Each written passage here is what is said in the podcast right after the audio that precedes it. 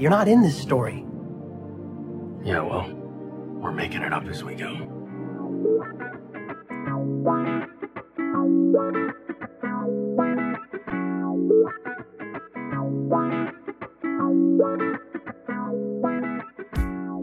Welcome to Making It Up as We Go, a Destiel fan fiction anthology podcast.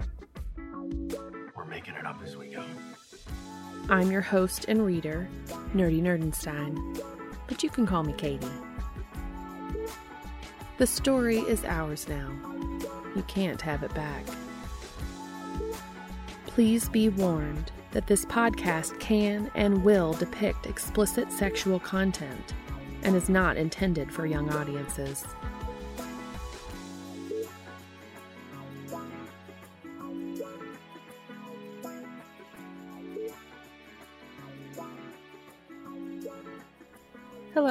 Welcome.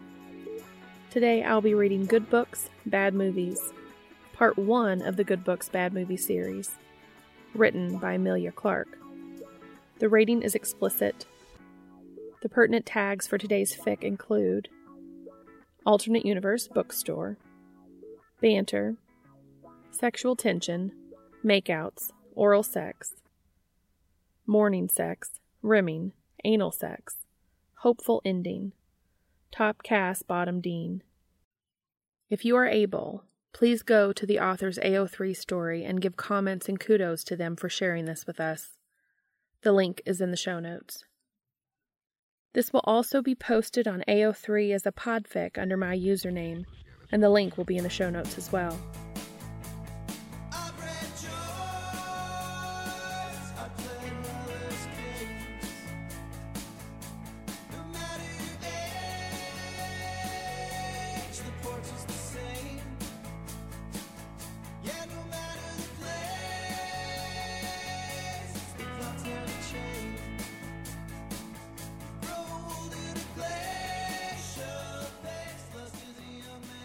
Good Books, Bad Movies. Written by Amelia Clark. Read for you by Nerdy Nerdenstein.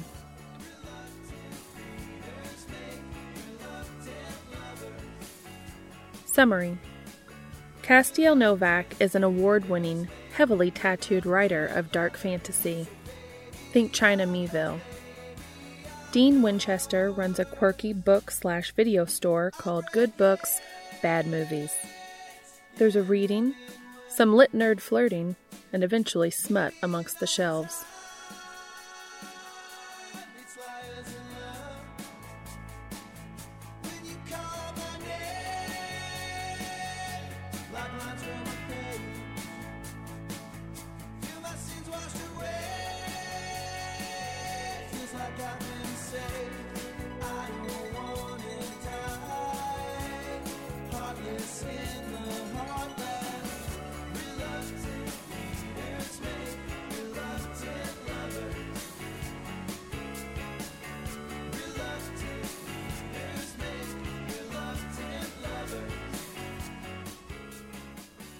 Chapter 1 Castiel Novak's three published novels had garnered two Hugos, a Nebula, and a World Fantasy Award. He was also a regular fixture on the Tumblr Fuck Yeah Hot Nerds, where readers of all genders posted and reposted paeans to his arresting blue eyes, and speculation on just how much of his body was tattooed, with emoticoned abandon. But if the beefy security guard currently eyeing him with suspicion was aware of these achievements, he remained unimpressed. I'm going to need to see some ID, said the man gruffly. Sighing, Castiel started digging in his satchel. It never failed, whatever he needed was always at the bottom. He knew he didn't look like a sci fi author. It was his arms, he thought, sinuous with muscle and covered from wrist to shoulder, and yes, beyond, with vividly inked scenes and patterns and quotes. Add the silver rings in his left ear and his penchant for leather pants, and he looked more likely to beat the crap out of most of this convention's attendees rather than be a featured speaker. He found his wallet and a creased schedule. Look here, he said, brandishing the paper. Room 12, 230. Optimism versus Pessimism in SFF. Castiel Novak in conversation with Connie Willis. That's me and Connie Willis. Still skeptical, the guard checked the name on his driver's license, gaze flickering between the unflattering picture. Everybody's license photo looks like a mugshot, but Castiel's looked like he had been dragged in after setting fire to an animal shelter on the day of the orphanage field trip. And the man before him. Let me guess. Your pessimism. All right, come on in, he said grudgingly. Thank you, sighed Castiel, checking his watch. Great. Now he had to run across the whole complex to get there on time. Cons were getting to be more trouble than they were worth. He would talk to his publicist, see if he could do some smaller readings this tour at weird little bookstores like the ones he haunted as an awkward teenager. He missed the smell of used paperbacks.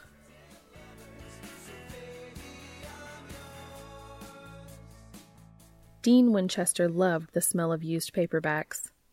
When he had a spare moment, he'd just go hang out in one of those sections, like Charlie's collection of 50s lesbian pulp novels, and breathe in that peculiar mix of dust and ink and paper, like a fairy tale forest. Of course, owning a bookstore meant he never had a spare moment ever. Though Dean technically rented an apartment a few blocks away, he was rarely there to do anything but sleep and even that he often did at the store, on the plush paisley sofa by the picture books. But really, why would he even want to leave? Everything he needed, everything he loved, was here. Good books, bad movies was his baby. No, he'd announced last New Year's Eve during the staff's traditional done with inventory bacchanal. This store is my soul made manifest whereupon Kevin had threatened to barf on the latter day crazy eyed Nick Cage display, Anna had rolled her eyes so hard she made herself dizzy, and Charlie had confiscated his bottle of champagne with a motherly tisk, but all three of them admitted later that they knew exactly what he meant. The store's mission statement was exactly what it said on the sign.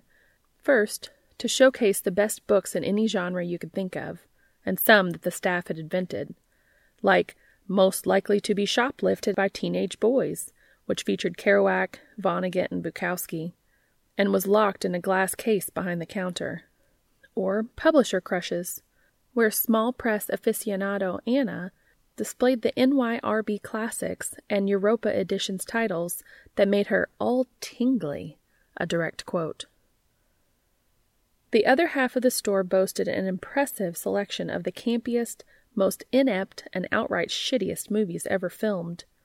There were sections devoted to holiday horror, Thanksgiving, Silent Night, Deadly Night, Bloody New Year, talking animals, Airbud, Beverly Hills Chihuahua, a talking cat, and where the other indie video store in town's great directors wall featured Kurosawa, Polanski, and Fellini, theirs was filled with the oeuvres of Roger Corman, Ed Wood, and John Carpenter. And there was even an entire shelf of VHS. Dean was always hitting up garage sales and thrift stores for weird shit that would never make it to a more useful format. With such an off kilter inventory, the store wasn't really a moneymaker, though they had turned a profit after the first year. It was a labor of love, pure and simple, financed by Dean's inheritance from his parents, who had died in a house fire seven years ago and a hefty chunk of capital from his big shot lawyer, little brother Sam. What it managed to be was a destination, a place where people came to browse for hours, get passionate recommendations from the staff, eat one of Charlie's vegan cupcakes, and once or twice a month hear an author read and get their latest book signed. Most of the authors who came to the store were what the trade called mid-list, writers with a solid following, but no Oprah's book club picks or New York Times bestsellers, which is one of the reasons why, when Dean took the call from Castiel Novak's publicist and realized she was serious about arranging an event, he choked on his coffee. The other was that Castiel Novak was the hottest fucking thing on four wheels. Uh, excuse me, I'm sorry, he said through a coughing fit. The Castiel Novak? The one who wrote Last Leviathan? The one I've been writing imaginary fan letters to since I saw his jacket photo, he didn't say. The one with the ice blue eyes and the best guns in SFF literature. Why, uh, yes, we'd be happy to host Mr. Novak. November? Yeah, I think the 4th is free. That's a Monday. Yeah, yes, sure. Email me the details. Can't wait. Dean hung up the phone. Oh my God, he said out loud to his closet of an office. Where the fuck were they going to fit the chairs?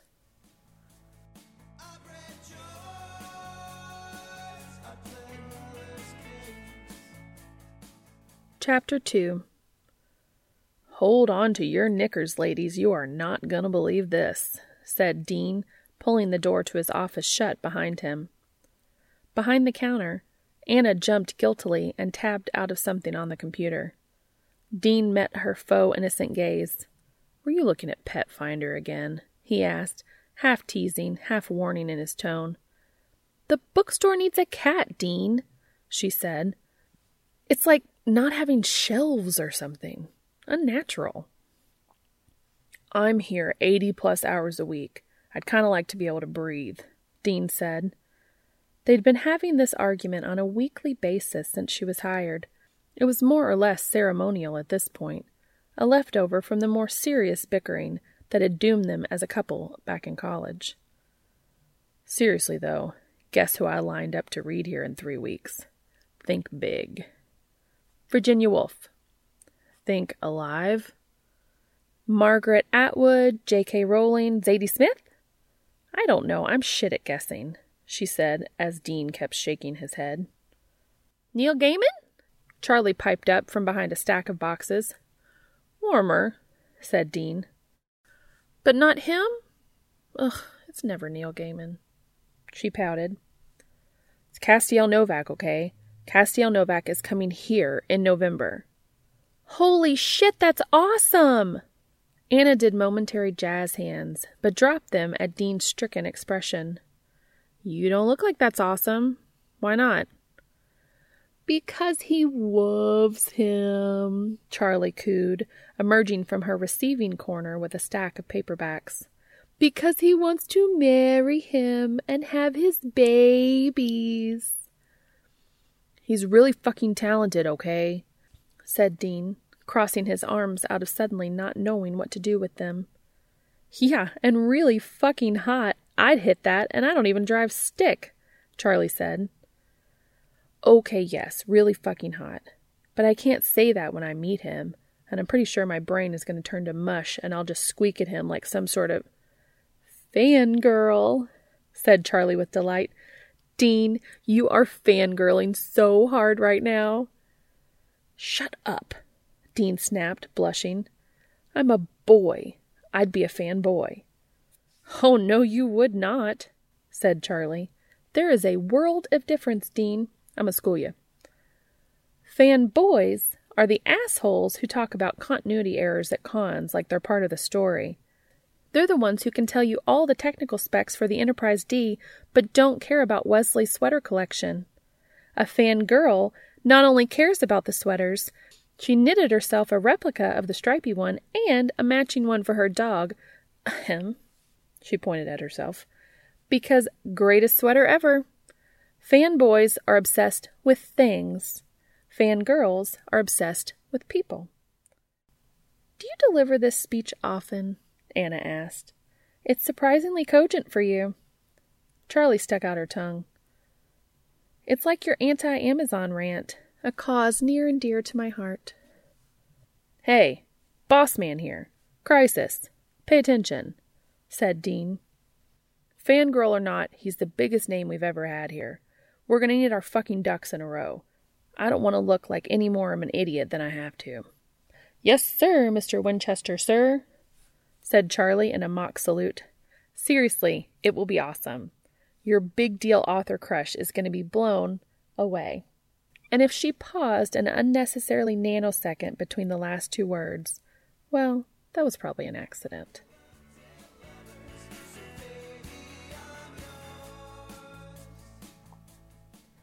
Castiel's first book tour for a short story collection called Family Business consisted of visits to five bookstores within a day's drive of his hometown and one appearance in Baltimore, where his brother Gabe lived. He'd read to audiences of a dozen or so, sold a few copies from the box he'd gotten at cost from the publisher, and spent the rest of his days getting lost in new towns, wearing through two pairs of Converse just walking for hours before he'd crash in some anonymous motel to be lulled to sleep by traffic on the highway. It was exhausting, but exhilarating. He didn't get to do that any more. These days, he was a brand, an investment, too important to the publisher to unleash on the masses unescorted. There were exceptions, of course, like the panel with Connie Willis, but they didn't always go well. His people skills could charitably be termed rusty.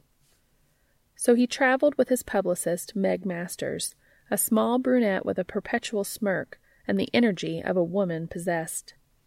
She kept track of details and got him where he needed to be, ran interference with press and fans and bookstore staff, and except for that one night in Missouri where they shared a toast too many and sucked face for a hot minute, They'd had a wholly professional relationship. Thanks to her ruthless efficiency, he could nap on the plane into KC, doze in the cab, take the double shot of espresso she pressed into his hand as they tumbled out of the vehicle and through the front door of good books, bad movies. He took in the impressions without detail dark wood, handwritten signs, a maze of shelving in the small space, and everywhere the comfort of books, the company of stories. He breathed in. Yes, this was the smell he'd been missing, arrowing straight to his memory. This store felt like home. Meg was introducing him to the staff, names lost in his general blur. Two women, hair dyed differing shades of crimson. One wore all black, and the other a t shirt proclaiming, I heart heart Doctor Who. A young Asian man in khakis, dark circles under his eyes.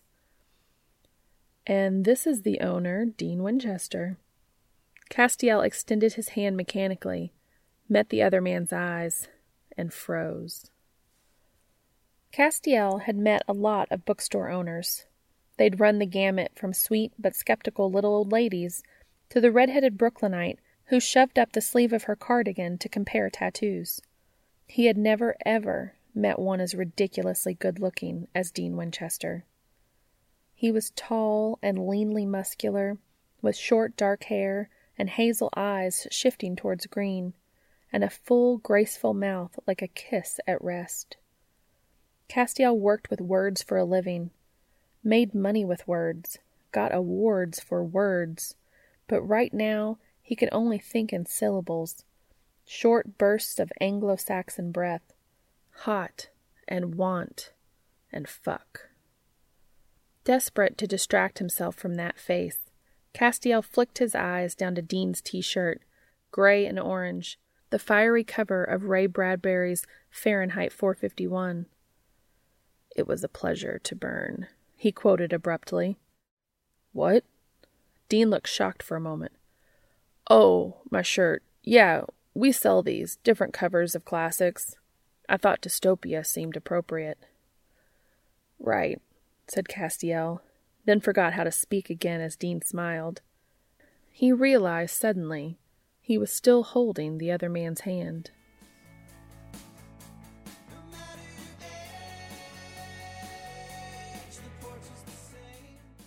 Chapter 3 Say something, Winchester, thought Dean furiously. Say something, and for fuck's sake, let go of his hand. But he couldn't move. Photos could capture the color of Castiel's eyes, startling blue, like a Siamese cat's, but not their intensity. The author's gaze was piercing through him like. like. well, the last time someone looked at Dean like that, he got laid. Which could not possibly be what Castiel intended. It had to be Dean's overheated imagination, worked up to a fever pitch by weeks of teasing from the staff. We're just going to lock you in your office with him and a bottle of lube, gloated Charlie. And when Castiel didn't drop his hand, but slid his own slowly from Dean's grip, fingers curling softly against his palm. That was also his imagination. Totally normal. Nothing to see here. Damn it. He could feel Charlie's smirk behind him. Okay, said Castiel, and again, video could duplicate the timbre of his voice, but not the way it resonated through Dean's whole body, ringing him slow and deep like distant church bells. Where do you want me? Bent over the counter, up against the shelves, holding me down while you fuck my brains out, Dean thought, and said, Oh, uh, we really don't have a green room. You want to stow your shit in my office? We're aiming to start in about an hour and a half. Browse if you want to, or have some dinner. There's a good cheap Indian buffet a couple doors down. Sounds good, said Meg, taking the author's elbow and steering him in the direction Dean pointed. This time there was no mistaking it. The glance Castiel threw over his shoulder toward him was hungry in a way that had nothing to do with tikka masala. One of the girls let out a little whimper. Who, Dean couldn't say. Jesus, Mary, and Joseph, Anna hissed once they were safely out of earshot. I need a cold shower. What? said Kevin. Ugh, straight men, huffed Charlie. Did you seriously miss the epic eye fucking just now? That right there was enough UST to launch a thousand Tumblrs. Oh, that, Kevin deadpanned. Yeah, dude, you should probably hit that. That is a who, and I'm not going to throw myself at him because I'm at work, and so is he, and so are all of you. Dean heaved a carton of Castiel's latest novel, Celestial Intent, onto the counter and started stacking. We got to get set up by the time they come back, because people are going to start showing up, and then we'll be too busy to discuss whatever it is you think you saw, which you didn't see. He was right. They were soon overwhelmed with customers, the whole store buzzing with excitement, and Dean managed to mute his inconvenient attraction while he set up chairs, made change, handed out post-its for people to flag a book's title page with their name spelled right for signing. And he didn't stumble through his introduction, or accidentally use the word lickable. Of course, when Castiel started reading, said attraction sped to the forefront again, as he leaned against a pillar and closed his eyes, letting the rich baritone rumble through him growing dizzy as blood rushed out of his head to regions southward. Cass reveled in polysyllables, and he pronounced words like he was tasting them sibilant S's, the flow of liquid consonants, vowels like honey on his tongue. When Dean opened his eyes, Castiel's gaze was focused not on the book, but fixed on him. And great, now he has a boner at work. He called up the least erotic thing he could think of, the sex scenes in the room, and managed to calm himself down sufficiently to wrangle the signing line, which required some switchbacks to even fit in the store. They ended up having to stay open later than usual. It was 9:45 when the last fan left, clutching her newly autographed book, and Anna locked the door behind her. Charlie yelled, "Huzzah!" and headed straight for the computer to find an 80s Pandora station and crank it up. Dean grabbed a six pack of Boulevard from the mini fridge in his office and passed it around. Meg demurred, but Castiel grinned and took an IPA, raising it in toast with the booksellers. Usually, they dawdled after an event, too drained to get the closing task done in any hurry. Tonight, Dean's staff was suspiciously quick in their duties, stowing the chairs and cleaning in record time.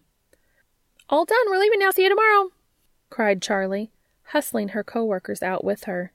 She thrust a triumphant fist in the air as they left. So then it was just Dean and Castiel, and Meg, who yawned as she hefted her tote bag. We should head out, she said to Castiel. He stood up and stretched. The flash of hip bones above his leather pants made Dean's mouth go dry. I'd like to stick around and sign stock if I may, he said, looking at Dean. That'd be great, said Dean. We don't even have that many left, but they'll sell faster if they're signed. You can go ahead and go, Castiel urged Meg. I can find my own way there. She frowned.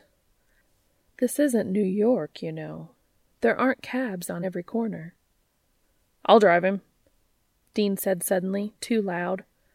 I mean, it, it's no big deal, really. You can go get some rest. Meg shrugged. Whatever. We're at the Crowne Plaza. 5 a.m. wake up call. I'll see you tomorrow. Dean locked the door again behind her, puttered about the store, closing blinds, and putting misplaced books back on shelves. Castiel took the stack of unsold books and a sharpie over to the sofa and started scribbling in them. Hey, Dean, he said after a moment. Dean didn't turn around so he could make an articulate answer instead of staring. Yeah, what's up? Here, I wanted to sign a copy for you, Castiel said. I mean, you probably have the ARC, but. Oh, hey, that's great, thank you, stammered Dean, walking over to take the copy Castiel was holding out almost timidly. I'm going to go count down the register. Let me know when you're done. It was quiet after that, Charlie's tunes having been cut off at her exit. Just the scratch of Castiel's pen on paper, and the chime of coins as Dean counted. The book sat next to him, and finally he couldn't resist. He had to see what Castiel wrote. Probably just to Dean, Castiel Novak. But some authors had little tags or doodles they liked to add. He flipped to the title page and read Dean, I am leaving town in approximately seven hours, and I would like to spend as many of them as possible reading your body like a book. Cass whereupon Dean dropped a 700 page hardcover on his foot.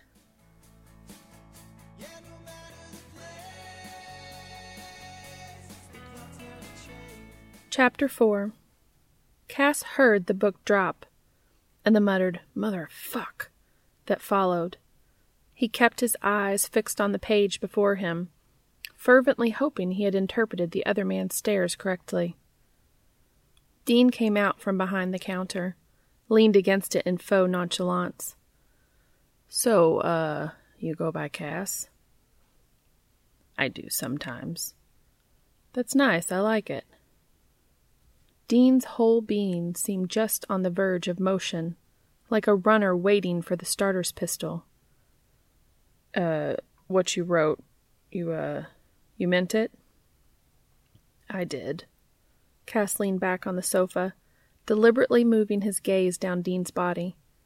Where this bravado came from, he'd no idea. Despite his carefully cultivated badass exterior, he was generally shy in social and especially sexual situations. But Dean was making him bold. I, uh, stammered Dean. You do this at every stop on tour, I'll bet. No. No, not at all. Actually, I've never done this. That's why I had to do it in writing. I'm so much better with that than saying things out loud. Dean took a step forward, looked down at his feet as if considering another. Why then? Why me? You mean besides that you're gorgeous? Dean didn't look up, but Cass could see the beginnings of a smile. You're I'm going to use the most pedestrian, vague adjectives. I can't help it. You're amazing. This store, what you've built, I can look around and I can learn who you are just being here. It's like I can see into your soul, and it's a beautiful, shining thing. I want to dive into it. And sex is the only way I know how to do that. They were staring at each other now, their gaze threaded on one double string. Fuck, Cass, said Dean. What am I supposed to do with that? Just come here, said Cass. Please. Dean whimpered, actually whimpered, and crossed the room. He wasn't even fully seated before Cass was on him, one hand clutching Dean's t shirt over his heart, the other sliding beneath the hem, running feather light along his stomach and side. He pulled him in and kissed him. Dean's mouth was lush and yielding as a just ripe peach, and he gasped as Cass pushed his tongue past his lips, brought his hand up to tangle in Cass's hair. Already impatient, Cass rucked Dean's shirt up past his ribs, sliding his palms over every inch of skin he could reach. He found a nipple and stroked it hard, drinking in the helpless noises this wrung out of the other man. Dean tried to pull his shirt off without breaking the kiss, which quickly proved to be topographically impossible. Cas laughed and finished the job, then shoved him back against the arm of the couch, pressing one thigh up into his cock where it strained against his jeans. Dean tipped his head back and groaned. Cas took the invitation to lick down his jaw and bite softly at his neck where his pulse fluttered just beneath the surface. Hmm, what's this? asked Cas when his mouth skimmed over Dean's pounding heart. You've got a tattoo. It looked like an antique piece of construction equipment, drawn in muted grays and given a cheery face. It's, um, it's Mary Anne, said Dean. Cas looked blank. It's from a kid's book. Mike Mulligan and his steam shovel? Mary Anne's the steam shovel. He blushed. It was my first favorite book when I was three. When I opened the store, I wanted to do something permanent to commemorate it, and this is what came to mind. You are fucking adorable. Cas growled and attacked him again, tugging open the buttons of his fly and kissing down his stomach. Wait, Dean said in strangled tones, as Cas's teeth picked at the elastic waistband of his boxers. Wait, wait, wait. Surprised, Cas looked up into Dean's lust glazed eyes, which shifted away from him in embarrassment. You, uh, you blow me, it's going to be over too fast. It's been a while and I'm out of practice. Poor thing. That's fine, we can do something else. Cas crooked an eyebrow. Suggestions? Let me do you, okay? But not here. Somewhere else in the store. Why? Because we do story time on Tuesdays, and I'm not going to suck you off on the same piece of furniture I use to read Knuffle Bunny to preschoolers. Makes sense. Where then? Do you have an erotica section? Dean laughed. Not really. There's some erotic thrillers over on the video side, but they're not actually sexy.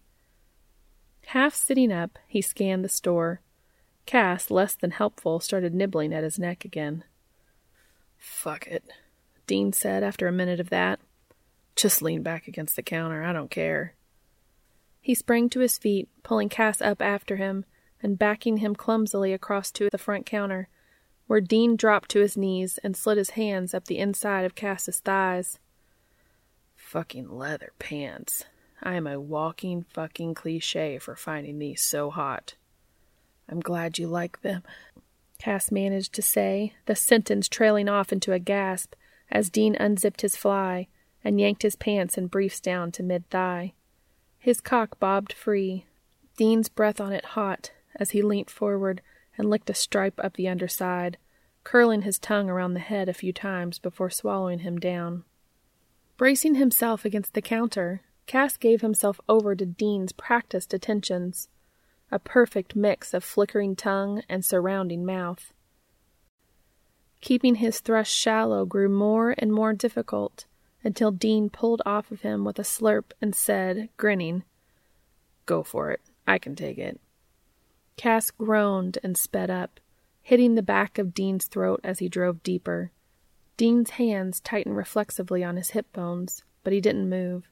He just looked up to lock eyes with Cas as he fucked his face. His eyes were somehow greener now, Cas noticed, and then came hard, babbling curses and endearments and Dean's name. Dean sucked him dry with relish and stood up to crash their mouths together, and Cas stuck a hand down his pants, barely closing around his cock before Dean came all over both of them, dropping his head to Cas's shoulder with a groan. They swayed there, panting for a minute. Out of practice, my ass, said Cas. Dean let out a noise best described as a mewling giggle. Thank God, Cas thought. My adjectives are coming back. And gave Cas's ass a hearty squeeze.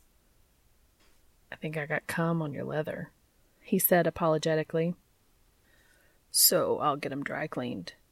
said Cas with a shrug. You've got a bathroom, right? I want to clean up a little. Sure, sure. Me too, and, uh, then I guess I can drive you over to the hotel? Cas ran a gentle finger over Dean's cheekbone, trailed it down his jaw. Drive us, he said. You're going to stay with me, and I'm going to fuck you in the morning.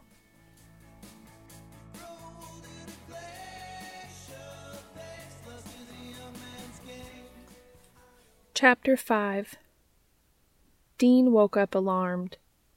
He didn't know where he was at first. The bed was too soft, the room too quiet.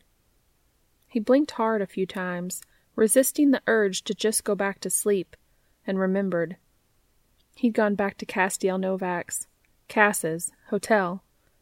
He was naked in bed with an internationally best selling author who had promised in no uncertain terms to fuck him senseless in the morning. It was morning now, right?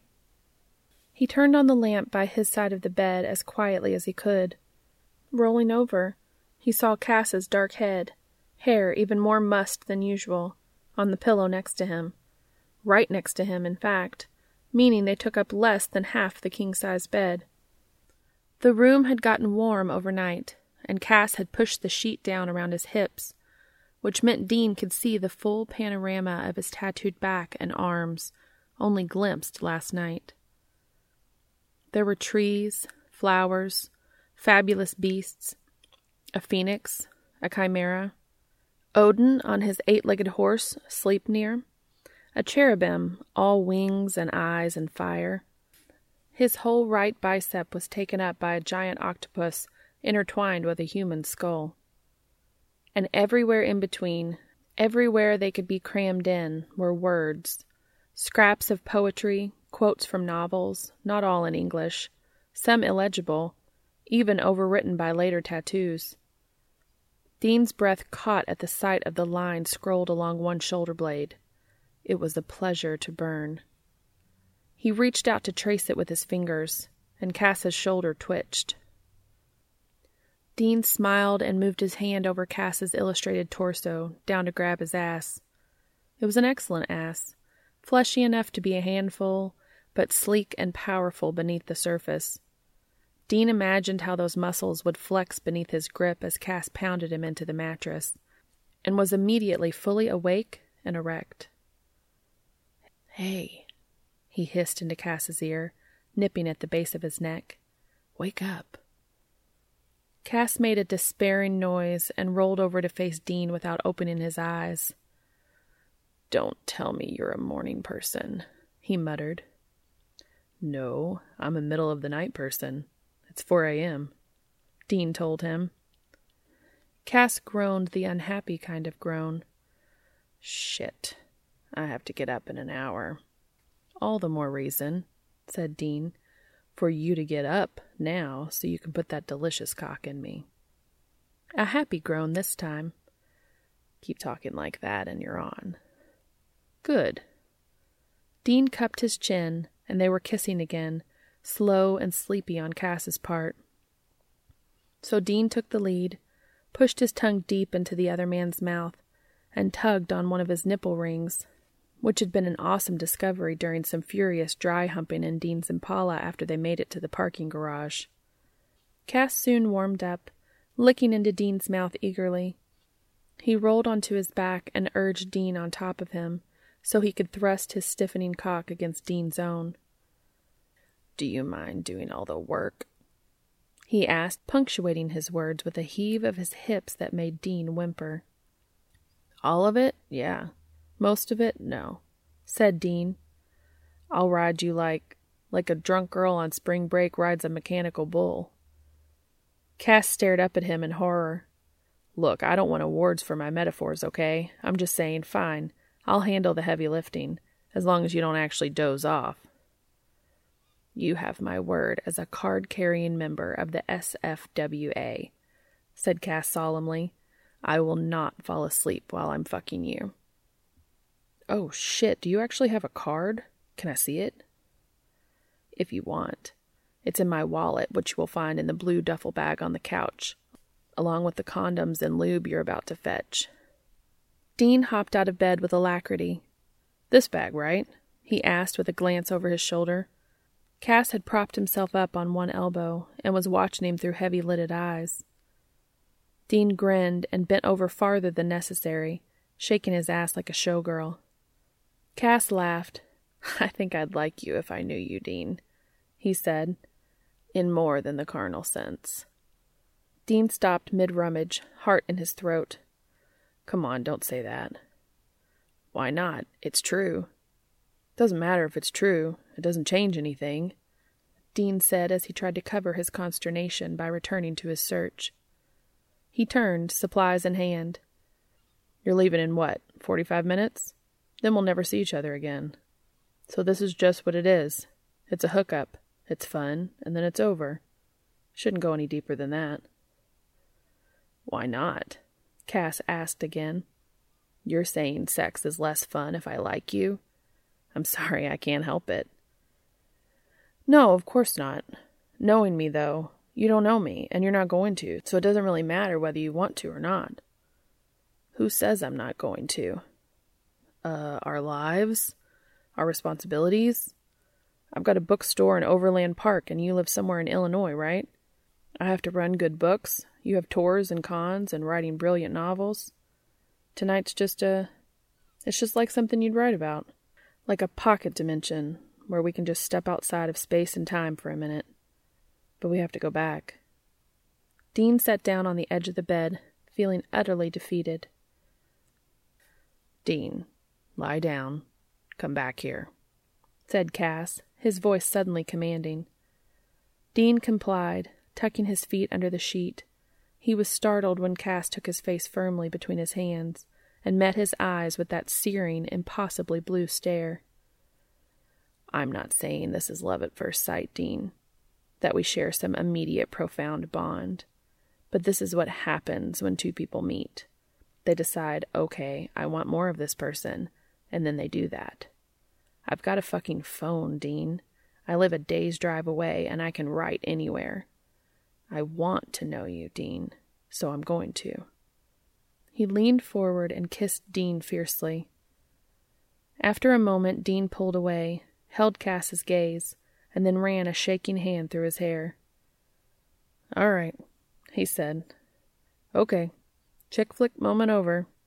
I'd like to get back to the hardcore porn, please.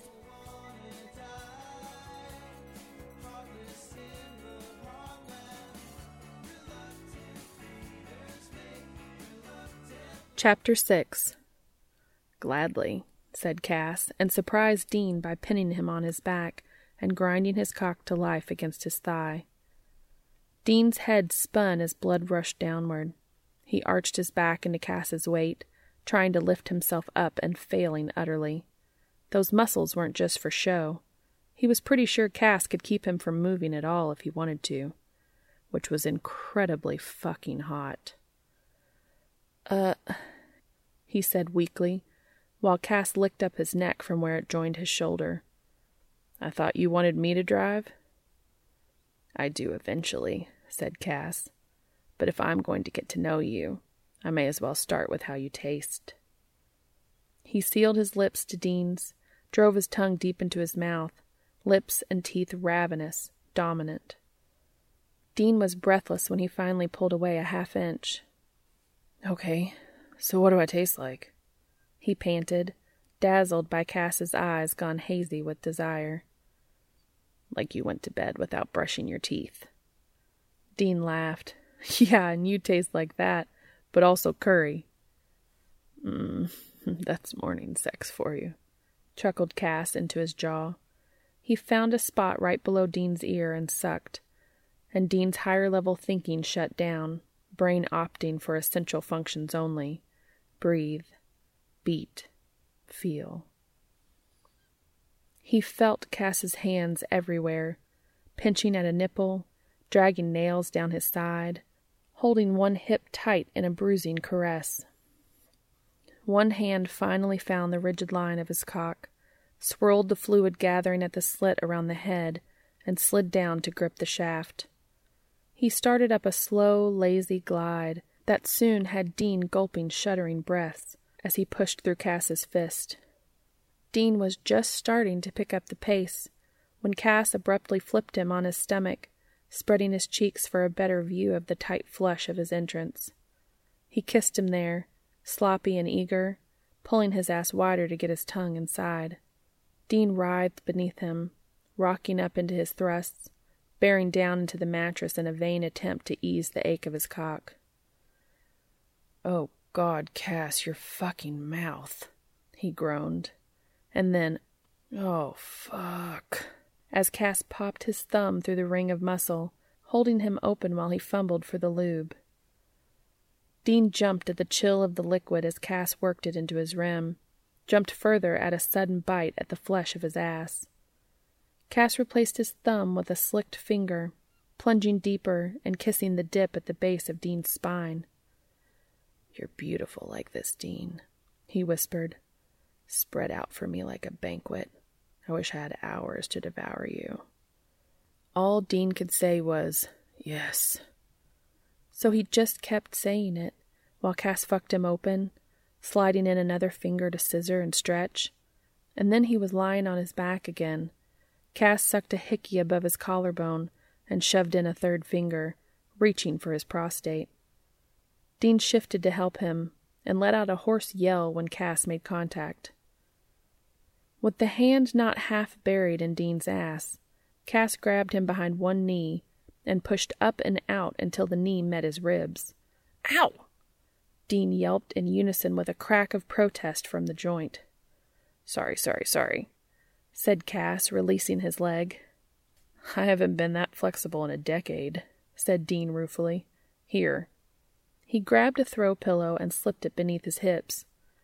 More gently than before, Cas folded him up, moved down his body to lick up his cock, sucking the salty drops he found at the tip before sinking down nearly to the hilt.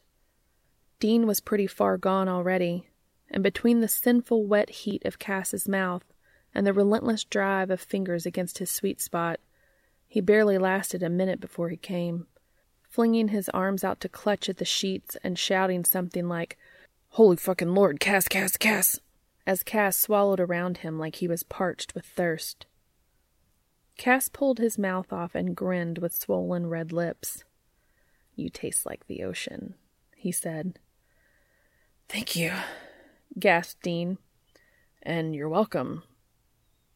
Cas twitched inside him. You ready? he asked. God, yes, said Dean. Good, said Cas. Because I've run out of steam. He slid his fingers out, making Dean whimper at the sudden emptiness and flopped onto his back. Just give me a minute, said Dean, wearily patting the back of Cas's hand. Cas turned it palm up to tangle their fingers together. They lay there while Dean came down from his orgasm. Cas idly rubbed his thumb across Dean's knuckles, the innocent caress sending tense little shocks through Dean's nervous system. Dean squinched his eyes shut and gave himself a stern talking to.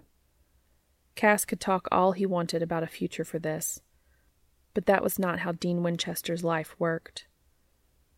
Once he'd caught his breath and tamped his hopes back down where they belonged, he turned to Cas and slung a leg over his pelvis, raising up to straddle him and letting the cleft of his ass nudge against the base of the other man's cock. He stroked it thoroughly hard while Cas hummed happily, eyes drowsy and hands soft along Dean's thighs. Come on, baby, Cas said, voice thick and warm. I want you. Wordlessly, unable to tear his gaze away from the dizzying sight of Cas relaxed and lithe beneath him, Dean felt around the bedspread for a condom, tore it open, rolled it slowly down as Cas arched into his touch. He got up onto his knees and adjusted them so the head of Cas's cock lined up with his slippery opening and he worked himself onto it, circling his hips as he filled himself up. Cas moaned as he bottomed out, and Dean gasped in turn. His hands were braced on Cas's chest, Cas's heart pounding into his palm. Dean, you feel so good, Cas murmured, pulling his face down for a kiss. Spine curving like a bow, Dean lifted halfway and sank down deeper, sucking Cas's full lower lip into his mouth. You fit inside me so goddamn well, he whispered. It's a good place to be, said Cas. Dean began to grind, unconsciously moving in time with Cas's heartbeat, Cas's hips rolling gently in answer. They built a rhythm between them, leisurely at first, until Dean wanted more, and he pushed himself up to arm's length to ride him in earnest, slamming up and down, controlling the angle so Cas's cock hit his prostate with every thrust. He wasn't going to come again. He wasn't nineteen any more. But he could take all the pleasure he could from these moments, ease that yawning void inside of him that never really went away. And he could watch Cas in ecstasy, his inked torso an illuminated manuscript of bliss, his breath stuttering, his eyelashes fluttering, his lips shaping Dean's name but making no sound, like watching the sunrise, an everyday miracle. Cas found his voice when he came. Dean, yes, Dean, you're so good. Digging his nails into Dean's shoulder blades, pulling him close so they were chest to chest as he emptied himself into latex. Dean kissed him through the aftershocks, brushing sweaty bangs off his forehead. Thank you, he said. Thank you so much for this. Any time, said Cas. What time is it? Twenty till. Do you want a nap or just get up? We could shower. Sounds good. Their shared ablutions possibly left some parts of their bodies unattended. Others, however, were scrupulously clean. Do you want a shirt so that you don't have to do the walk of shame? Or are you going home before you open the store? asked Cas, pulling clean boxers out of his duffel bag. All I have is black. I'm good. I mean, you can't exactly miss these, anyway, said Dean, pointing out the purpling bruises Cas had left on his neck. I look like a teenager after prom. It's a good look for you, said Cas, leaning in to nip at his handiwork. Meg's going to knock on my door any minute, though. Do you want to leave before she does?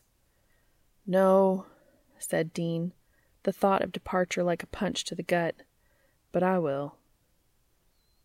Cas took his face in his hands and kissed him sweetly, like he'd been doing it for years. I'll text you when we land in St. Louis, okay?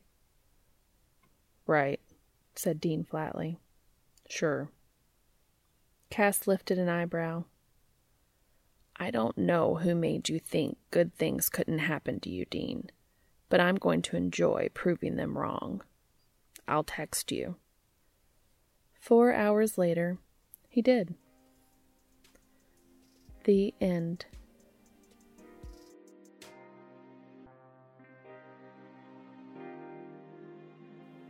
Thank you so much for your support. You can contact me on Twitter, Tumblr, or by emailing me at makingitupaswegopod at gmail.com. As always, thank you so much for listening.